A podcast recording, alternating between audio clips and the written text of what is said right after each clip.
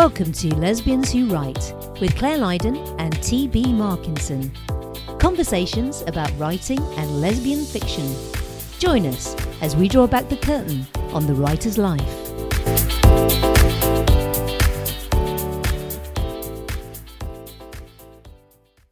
Hello and welcome to episode 121 of Lesbians Who Write. This week's topic is translations.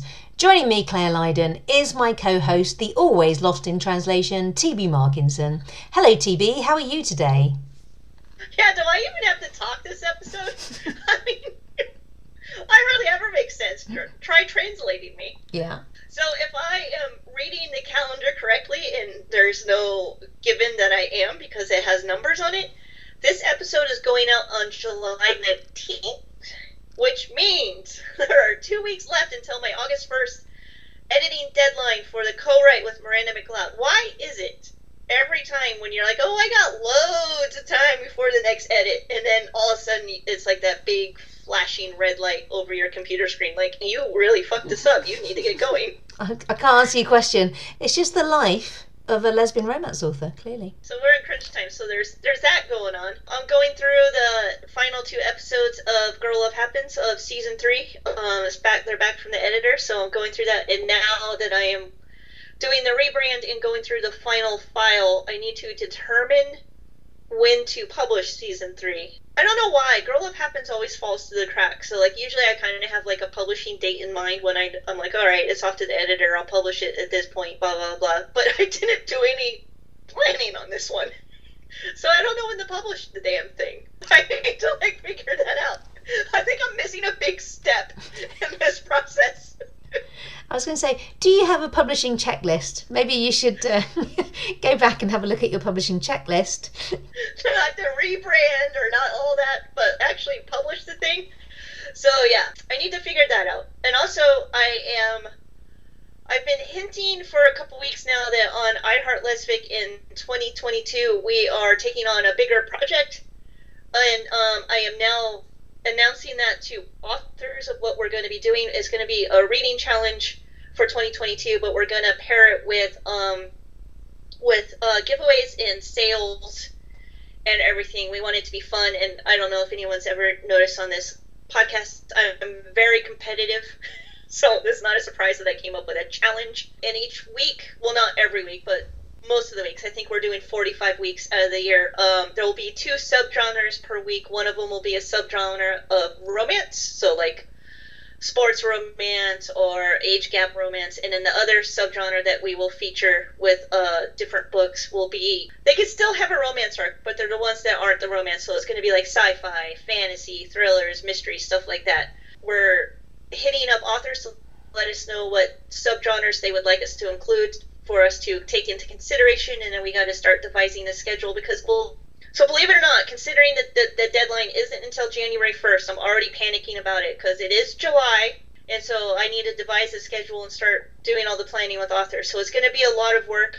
We have some help on the back end. It's not just Miranda and I putting this together. It's going to be a lot of work, but I think it will be fun, and we wanted to highlight not just romance. There's nothing wrong with lesbian romance, but we wanted to highlight all the subgenres of lesbian fiction. So I'm hoping it'll be a fun contest. It's going to be some work. That sounds good. People like reading challenges. I know Jay has done a couple, hasn't she, with the lesbian book bingo and her lesbian one she's doing this year. Can't remember. Yeah, and she did the crossword one as well, if I remember correctly. She's done 3. That's something we're taking on, and and I think that's one of the reasons Goodreads is popular, because they do have the reading challenges on Goodreads as well. Readers can be competitive. So competitive and reading. This would, yeah. Oh, you look confused. You're very British sometimes. It's just reading is something I do for pleasure and, you know, at my own pace. I wouldn't react well to a reading challenge, I have to say, because I have to read a thing in a time frame. Like, I wasn't a very good member of a book club either, because you had to read a book in a time frame.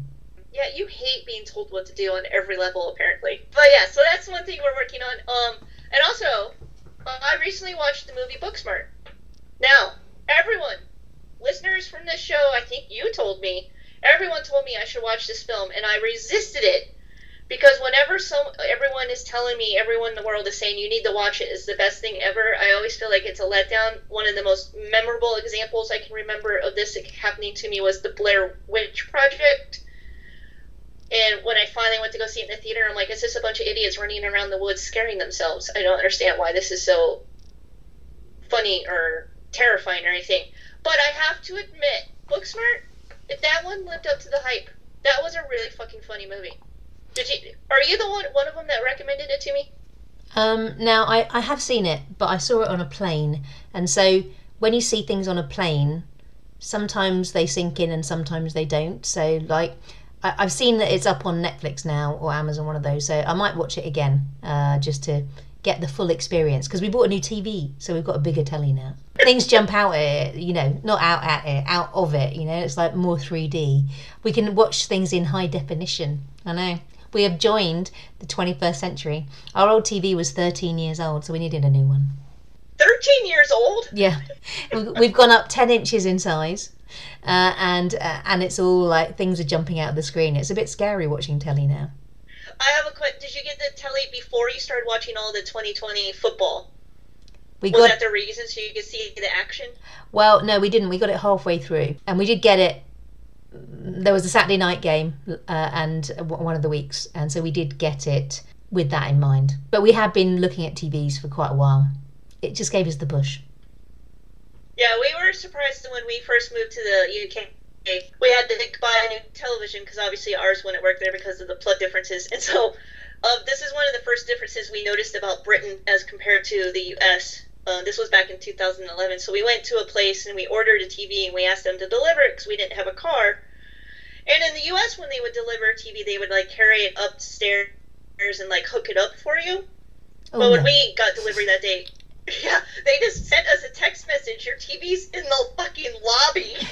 No setting it up. Yvonne and I got it out of the box, and then my lovely wife set it up. I did always used to set up the TVs. I can do it. But now you don't have to. No, I don't have to, so it's fine. Back to Booksmart, but yes, so you finally watched it and you liked it, so that's good. Yeah, it was one of those movies where it kind of made me nostalgic for like the teenage movies we grew up with, like the John Hughes and everything.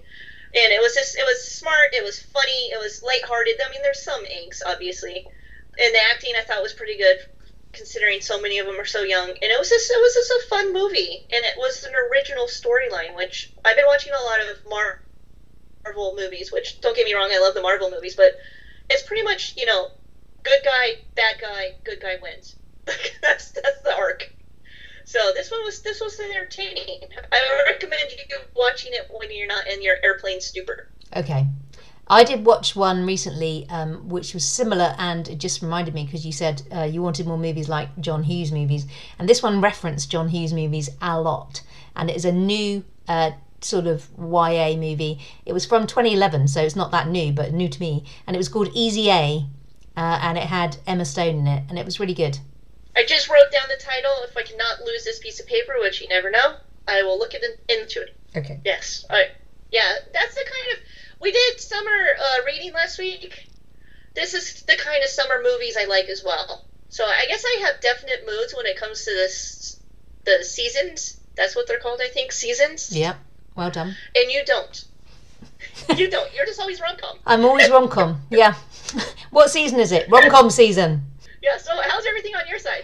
Besides the new telly that you can actually see now. I know, got a new telly. That's very exciting. I've got new glasses.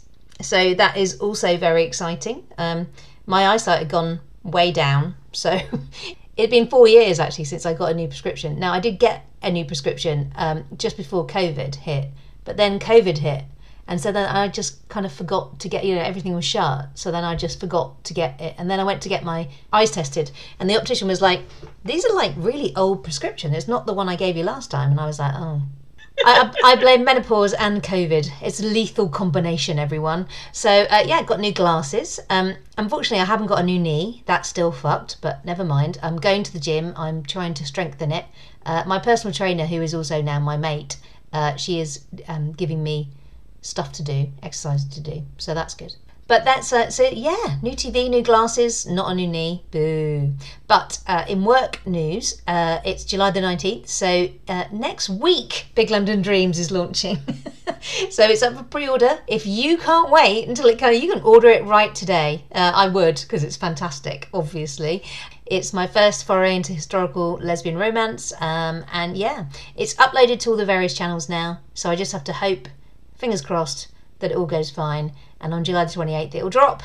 Yeah, so all the files, like the final file is uploaded. Because I know for a while you have to have like a placeholder file, but it's the final version that's uploaded. You don't actually need a placeholder file anymore, not even for Amazon. Oh, okay. I didn't upload anything. Oh. Yeah, I was more comfortable with that, I suppose, because I don't want the wrong one going out. I've heard so many horror stories of people, and I don't know whether it's human error or Amazon error or whatever platform error. So all the correct files are uploaded now. So, and my new book is also chugging along. And do you know what? I was thinking this week, it's really strange writing this book while I've still got the other one yet to launch. But there's nothing else I can do because, you know, this one's been so long in the making. I'm having to write in the gaps in between because normally I can't multitask on stories. But, you know, this one is over. Like, you know, I stopped writing this story a couple of months ago. So I have got the headspace for it, but I don't normally do it. So it's, yeah, it's a bit weird to be so far along in another book. But there you go. I am another 20... When's the editing date for that one? It's not a hard and fast one, but it's kind of the end of late August.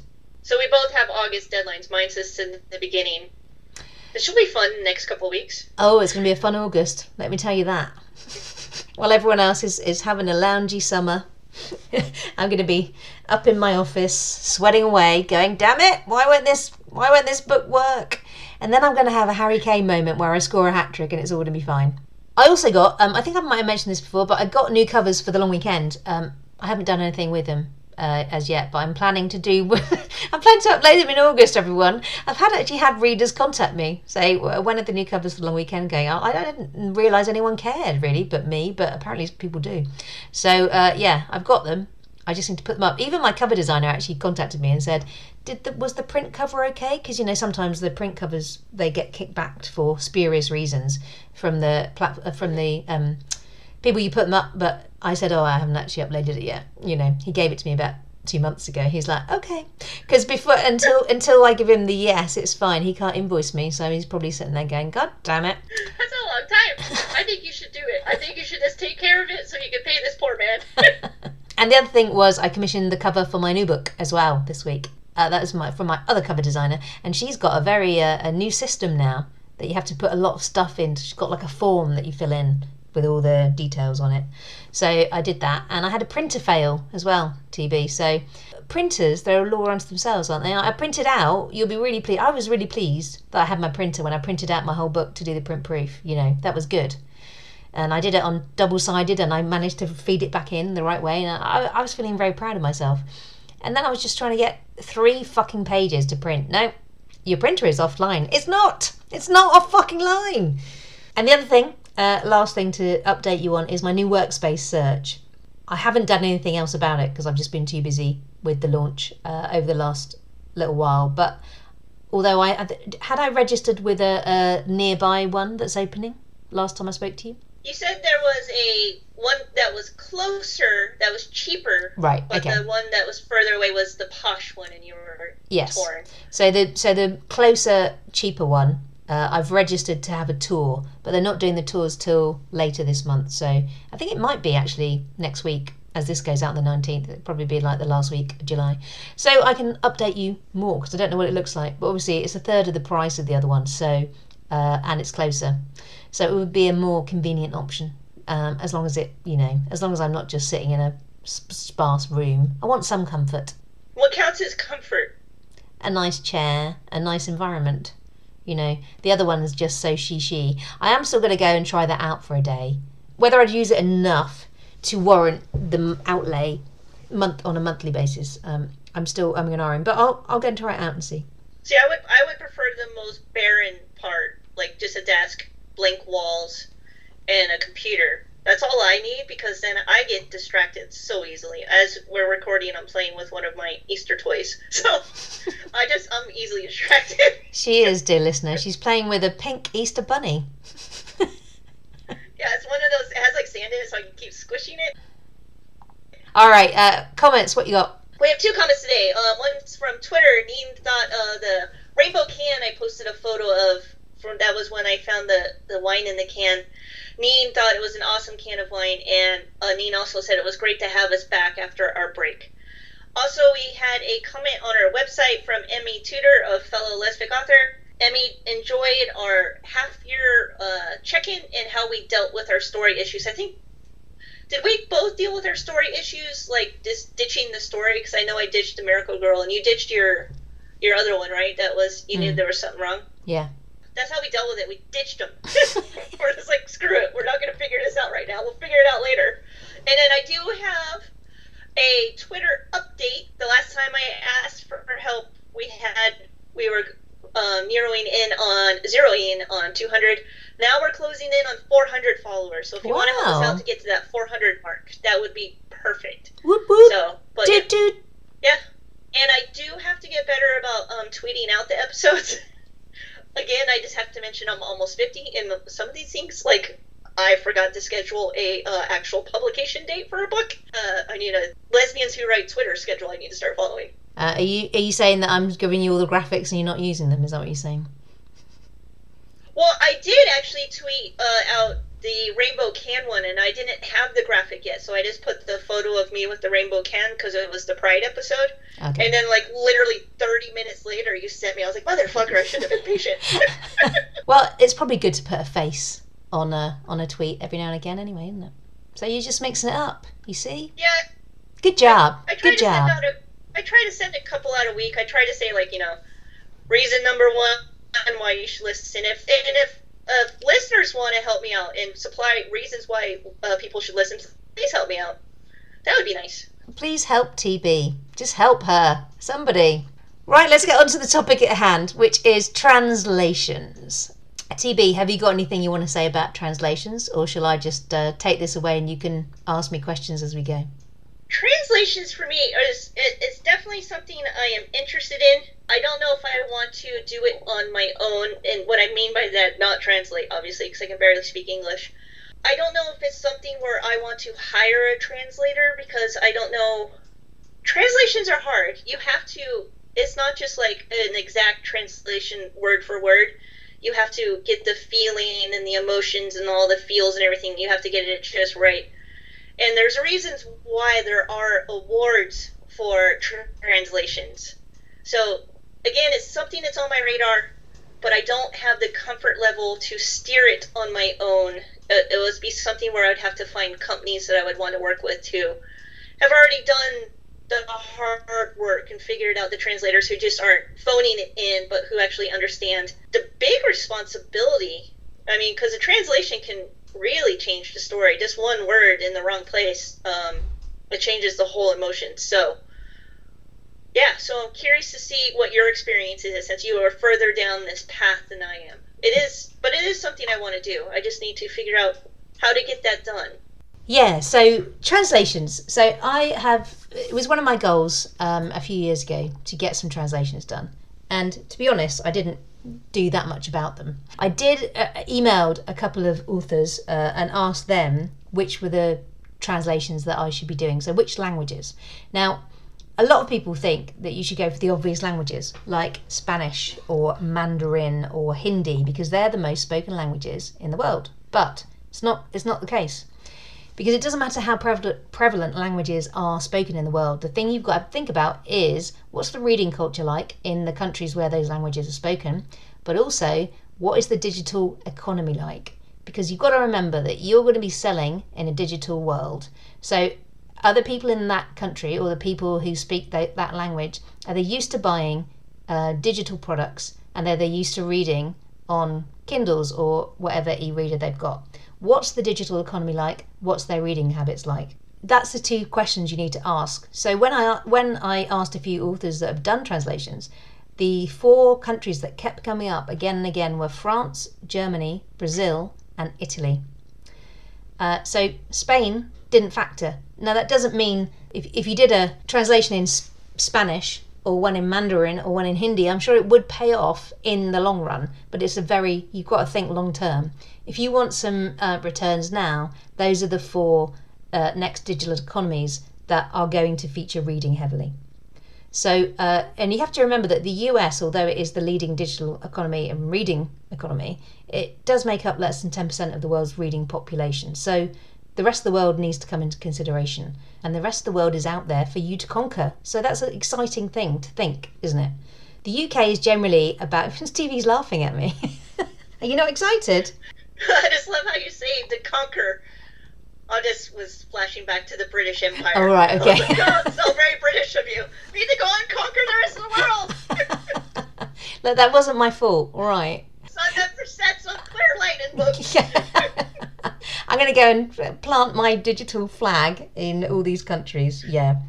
I'm not about... I don't want to divide and conquer. I want to unite and conquer, TB. That's me. So the UK is about 5 years behind the US in digital economic maturity. That is kind of the non-scientific... that's my non-scientific analysis. You're using numbers. Yeah, this is true. No idea. And you have to remember also that most people still don't read digitally. So there are still more print books sold than ebooks. So... You know, the market is, a lot of people will tell you that the market is shrinking. It's not. That's baloney, she says, using an American term, because we don't actually eat baloney over here. What you need to take away from this is that Germany, they reckon, is about 5 to 7 years behind the UK in its digital reading economy. And so that is getting exciting, because you think about the UK 7 years ago, that's when I started publishing digitally. I think about even the US 7 years ago. The landscape was a lot more clear, right? And there was a lot more opportunity in them, their hills. So, and Germany is that now. And France and Italy are a couple of years behind Germany, and Brazil is about on the par with that. So the translations you should be interested in right now, if you're thinking about doing them, are Germany, France, Italy, Brazil, for those reasons. So that was something that took me about 5 years to understand. So if I've just saved you those 5 years, I'm pleased. As I say, you can go for the other languages, but they won't take off as quickly because the digital economy is not there. So the question that you should think about is, how should you do it? Should you go publisher, or should you do it yourself, like we do with our titles in English? It's a big question when it comes to translations, and I've been doing, I have so far gone via publishers. So that publishers have approached me. So I do it via Ilva Publishing in Germany, and I do it via Editorial Bookmarks in Brazil. So they approached me and requested the rights. I signed a contract, and then they take care of all the translation, all the publishing, and all the marketing. To be honest, that's a huge headache off my shoulders, because I don't see how I'd have the time to do it. I mean, I know that there's some people that can just slot all these things in, but I'm not one of those people. And frankly, I didn't sign up to become an independent publisher and author so that I could work every hour in the day. I like to have time off. I like to have a not too busy schedule. It's why I only write 3 books a year. I don't want to do any more. I can't, while keeping myself sane. So, and having the time to do all the things I want to do. So there are downsides, obviously. I lose control of the product, but when it's in another language, it is maybe slightly easier to lose control of it for me, for as far as I think. Obviously, I get less royalties, but that is the trade-off, right? If you were doing this and you were publishing via Kindle or other platforms, you get the same amount royalty, so you'll get anywhere from 55 to 70% royalty. Obviously, with a publisher, it will depend on what you negotiate in the contract, but it's a lot less, right? So, but my German books, I've got 2 books out in Germany now. It's going swimmingly. All I had to do was negotiate a contract and then sign a contract, and then it's done. And then I get some German titles in the post. There's so many plus points to having a publisher, as I say, because then you'd have to do all the uploading in German. You'd have to speak to people doing all the covers and the editing and the proofing in German. And if I was doing it, I don't speak German, so I don't know if it's a good translation or a bad translation, and I don't know if it's a good proof or not. And also in Germany, you can't repeat a title. So, you know, like in the UK and the US and everywhere else in the world, I think, you can titles, they're not trademarked. In Germany, they are. So you can't repeat one, so you have to come up with a new title. So yeah, and you have to do all the marketing in a different language. So for me, it's easier for me to give it to someone else to do and sign away the rights. So the translation, as well, as TB was saying, it is a real skill, and don't underestimate it. It takes a long time to translate a book. It takes almost as long as it takes to write the original book in the first place, because in the end, the translator is rewriting it. And you have to have a translator that understands the words and the nuances and the language that they are translating from and into. It has to be a person whose native language is the tongue that is the language they're translating into. So don't get someone who's done 2 years of German to do your German book. It has to be somebody who natively speaks that language, and they have to understand all the UK slang that I put in, and they have to be able to. I've got a lot of emotions in my books, and they have to be able to translate all that. Now, I did think about doing it myself as well, so because I've got those four countries, right? So I've got German and Brazilian publishers, so I'm thinking maybe I will try doing it myself in France or Italy. And I got inspired by a podcast I heard on Joanna Penn, the Creative Penn podcast, where a woman was talking about how she did this in Italian. And she hired this guy, and he translated four of her books, and she released them all quite quickly. They're in a series, so I think that helps. And she recouped the money within 6 months. And I think that's really good. So I contacted her translator because she said he was good and cheap, and that's the holy grail in translator land. It's a bit like getting a good and cheap editor. They are a needle in a haystack. So I gave him a 1,000-word passage from Before You Say I Do, and I sent it off, and I got it back. And I asked my mailing list, hey, is there anybody who speaks Italian on this? And I got quite a few volunteers, so I sent it off to them, the original and the translation, and I asked them what they thought.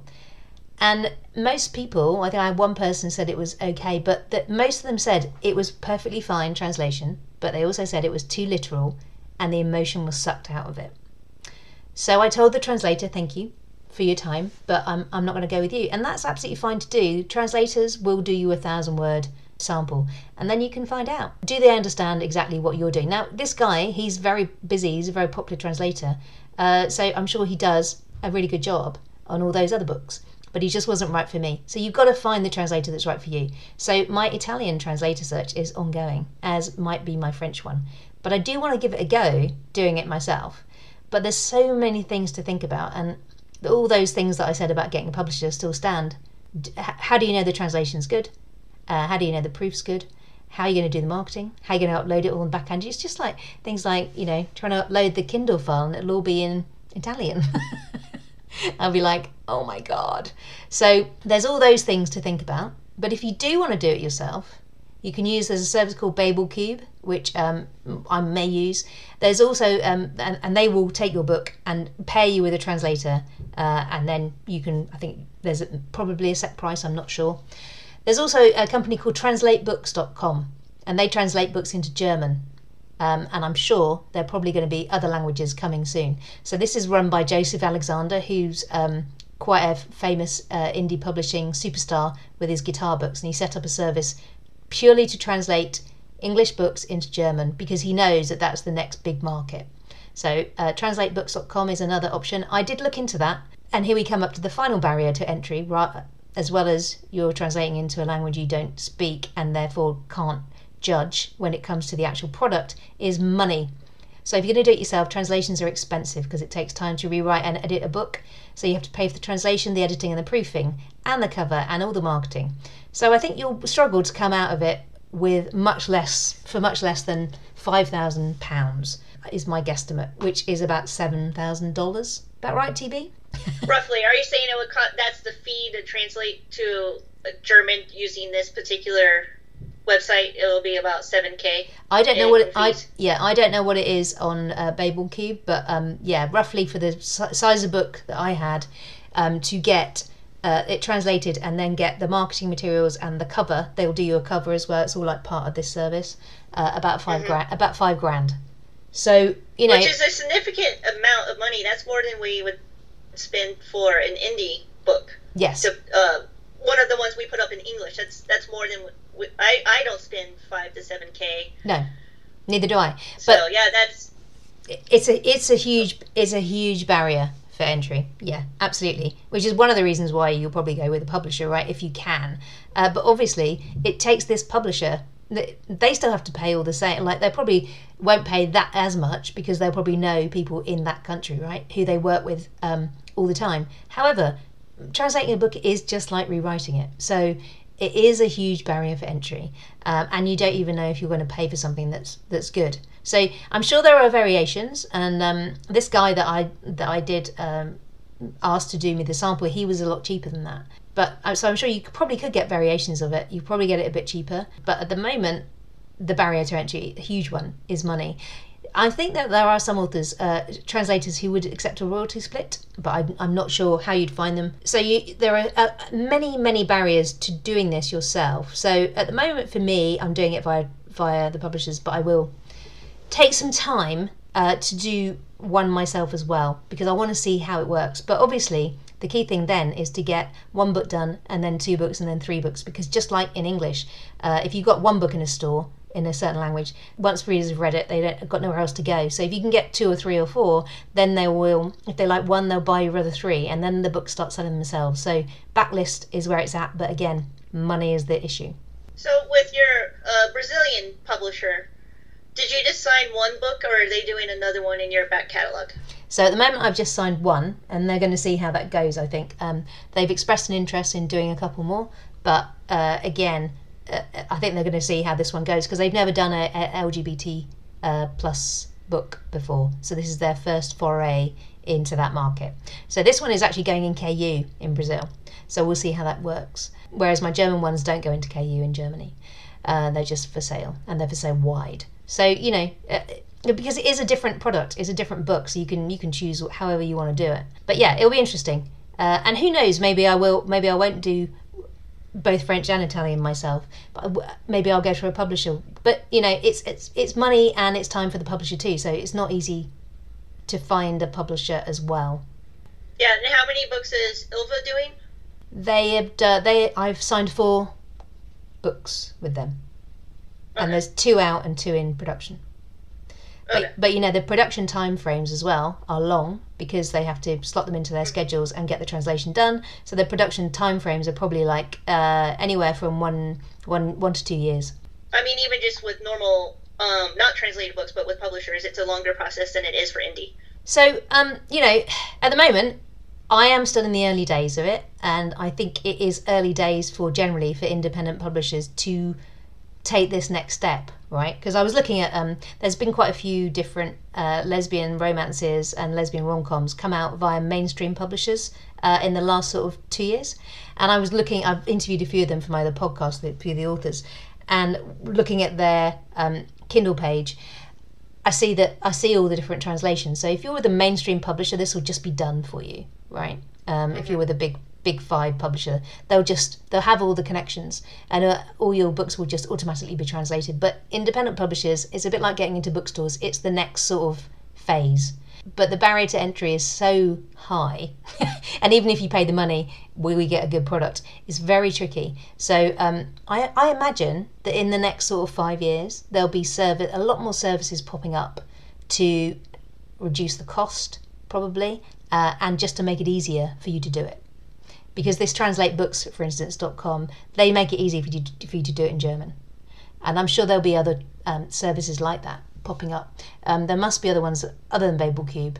Yeah, I think it will become easier. It's a bit like audiobooks. The barrier to entry for those was huge, a lot higher at first, and now it's gradually coming down a little bit. And technology will as well, right? Technology will, translations, you'll probably be able to do it just with the click of a button. Oh, I was just curious. I was like, I'm wondering if anyone's ever tried like a whole book in Google Translate. Yeah. Can you imagine that? Yeah, I'm not sure I'd really trust that either. It would be a funny experiment just to see what it is. But yeah, it would be kind of funny if someone did that. Yeah. I think though, within the next 5 to 10 years, the AI will come on a lot, and then you'll be able probably will be able to do it with the touch of a button. But then you'll probably have to pay someone just to go through and clean it up and make it make sense. But I think obviously putting it through Google Translate would be hilarious, probably not the book you'd probably want. It would be worse than the first draft. I wonder if it would just be like a funny farce, like. You weren't actually intending to sell them, but if you just did like a website based on these, it would be funny. But yeah, I don't recommend. That's why I haven't done translations yet, because I need to do more research into it, and I don't want to just put something out there that someone's like, oh, I can do this for you for cheap. That's what I was saying, like with translations, like it's very easy to do. Like you can get a dictionary out and do a very strict translation, but it does strip out all the emotions, and we write romance, and that's the main driver of romance. So if you don't have any emotion in it, it's just going to be a very boring book. Yes. So yeah. It's a tricky one. It is a tricky one, and it just goes to show that, you know, if you have somebody who's an experienced translator, which the woman who translated Before You Say I Do is. She's still translating. She's not dead. Touch wood. I'm touching wood. Yeah, she did a fantastic job because it's up for an award in Germany, and you know, I would never ever have thought that. You know what I mean? It's like it didn't cross my mind that this might be up for an award. So clearly, she did an amazing job translating it. I wish I could tell. Translations are huge. They do have awards, and they do like. Not that you do book clubs, but I have done book clubs with where you had to buy a certain translation in order to participate, because otherwise you'd be talking about a different book. Oh. So, do you mean you can get different translations? You know, well, just it's not that big of a deal, but like, yeah, there's some people who take their translation so seriously. If you wanted to be involved, you had to have like, because these were like the award-winning, the best like feel, and this is why books get translated again and again and again, and like everyone's like, oh wow, this one's an even better version of the last one. So yeah, it's a competitive business. Really? It's very competitive. That's so weird. I've never heard of a book being translated more than once, apart from the Bible. So maybe we can have the King James version of Before You Say I Do. I'm looking forward to it. Before du sagst ich will, version 12. There you go. Yeah, there you go. But yeah, they do have different translators, especially over the years. Like if you're translating like an older book that was written 100 or 200 years ago, yeah, they do still get translated by different ones. There you go. Good. What you have to remember is then it's just another little income stream that will come trickling in. And hopefully then if you just keep adding your books, then more people will find them and more people will read your backlist. And it's the same principle that we work on every day with our English books. But, you know, there are issues with it, as in you don't know what you're doing, you don't know what anything says or how it reads, and it's expensive. But give it a go if you want to. But I think within 5 to 10 years, the landscape will be very different. Yeah, the income stream for something you spent $7,000 to put out, I mean that's going to take a long time to get your money back before you're out of the red in that one. Yeah. I mean, I don't know how big the market is in for lesbian fiction or anything. So I would be curious to see. I mean, obviously, if you were like translating "Girl in a Train," yeah, you probably can make that back easily. But if you're translating something that is not as popular as "Girl in a Train," I don't know why it's on my shelf. That's what I just saw out of the corner of my eye. Yeah, that would be a big investment. It would be a big investment. To test the water, it would be a big gamble, but it might pay off. You just don't know. I think it's a bit like audiobooks. Some of them just hit, don't they? And then some of them just meander along. And I think from my very limited knowledge, I think that's what happens with translations.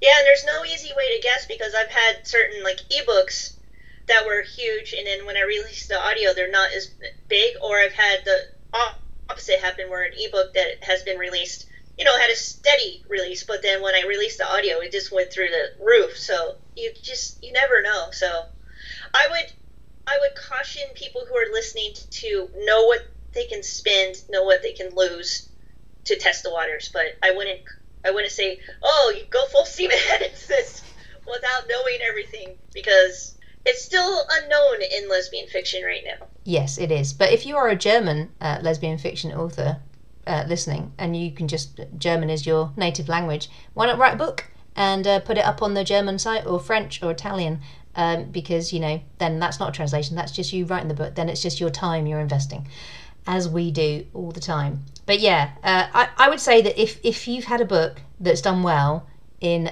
the UK or the general market, the English language market, if it's done well there, then it's more likely to do better in the translated as well. So if you're going to take a chance on the best selling of your books. Wasn't that the original title of One Golden Summer until we crammed summer into it? Take a chance? Could have been. Was it? I can't remember. I thought it was. But now that I said it out loud, I'm like, not sure. All right, well, do let us know what you think. Are you going to be heading into translations? Are you going to wait until the technology catches up and it doesn't cost an arm and a leg? Let us know. Hit us up on the website, lesbianswhowrite.com. Email us, lesbianswhowrite@gmail.com. Facebook us, Twitter us @leswhowrite, and Instagram me. And Join us next week when we will be discussing something fresh and juicy. Right, TB? Sorry, I went to a different...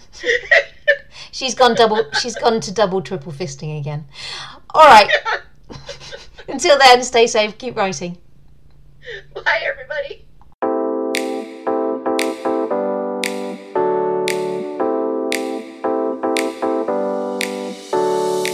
Thanks for listening to Lesbians Who Write.